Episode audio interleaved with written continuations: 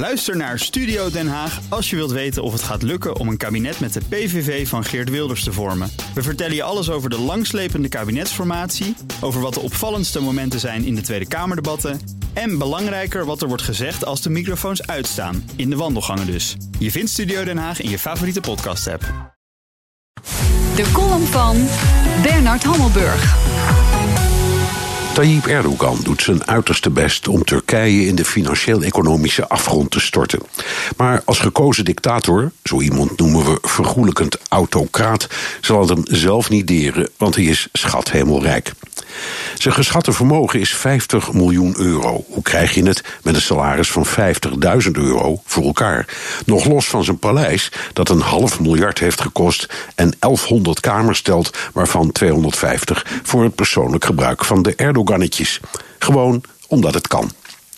Als dictator, subsidiair autocraat, tel je klaarblijkelijk niet mee zonder een zorgvuldig weggesluist miljoenen of miljarden vermogen. Ayatollah Khamenei, dictator, maar ook weer vergoelijkend de geestelijk leider van Iran genoemd, leeft schijnheilig Spartaans in een simpel huis, maar zit op een vermogen van 80 miljard euro. Vladimir Poetin verdient een ton per jaar en heeft officieel twee ton aan spaargeld. Maar volgens een getuigenis voor de Amerikaanse Senaat van zijn aardsvijand en voormalig mega-investeerder in Rusland, Bill Browder, heeft Vladimir daarnaast een appeltje voor de dorst van 170 miljard euro weggesluist. Over Kim Jong-un lopen de schattingen uiteen van 2 tot 9 miljard. Allemaal patsers aan de top, zo gezegd. Hoor ik daar Washington? Hoort die opgeklommen vastgoedjongen uit New York niet in het rijtje? Nee, want Donald Trump heeft zijn vermogen, al dan niet eerlijk, zelf verdiend. Hoeveel hij waard is, weet niemand. Zelf zegt hij 10 miljard. Bloomberg houdt het op 2,8 miljard.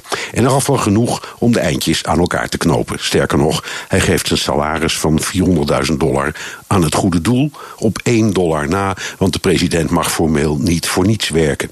Hij is niet de eerste die dat doet. John Kennedy had ook een salaris van 1 dollar, net als Michael Bloomberg in zijn tijd als burgemeester van New York.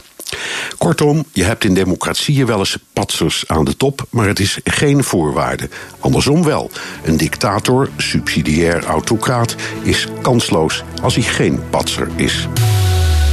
En dat zei Bernard Hammelburg, onze commentator. Nee, onze columnist op woensdag, maar onze dagelijkse buitenland commentator. Dat dan weer wel alleen op woensdag, dan is hij even columnist. En die geweldige columns kunt u terugluisteren op bnr.nl en in de BNR-app. Ook Hugo Reitsma vind je in de BNR-app. Superhandig die BNR-app. Je kunt alle programma's live luisteren, breaking nieuwsmeldingen. Je blijft op de hoogte van het laatste zakelijke nieuws. En je vindt er alle BNR-podcasts, waaronder natuurlijk de belangrijkste, Boeken zijn in de wijk. Download nu de gratis BNR-app en blijf scherp.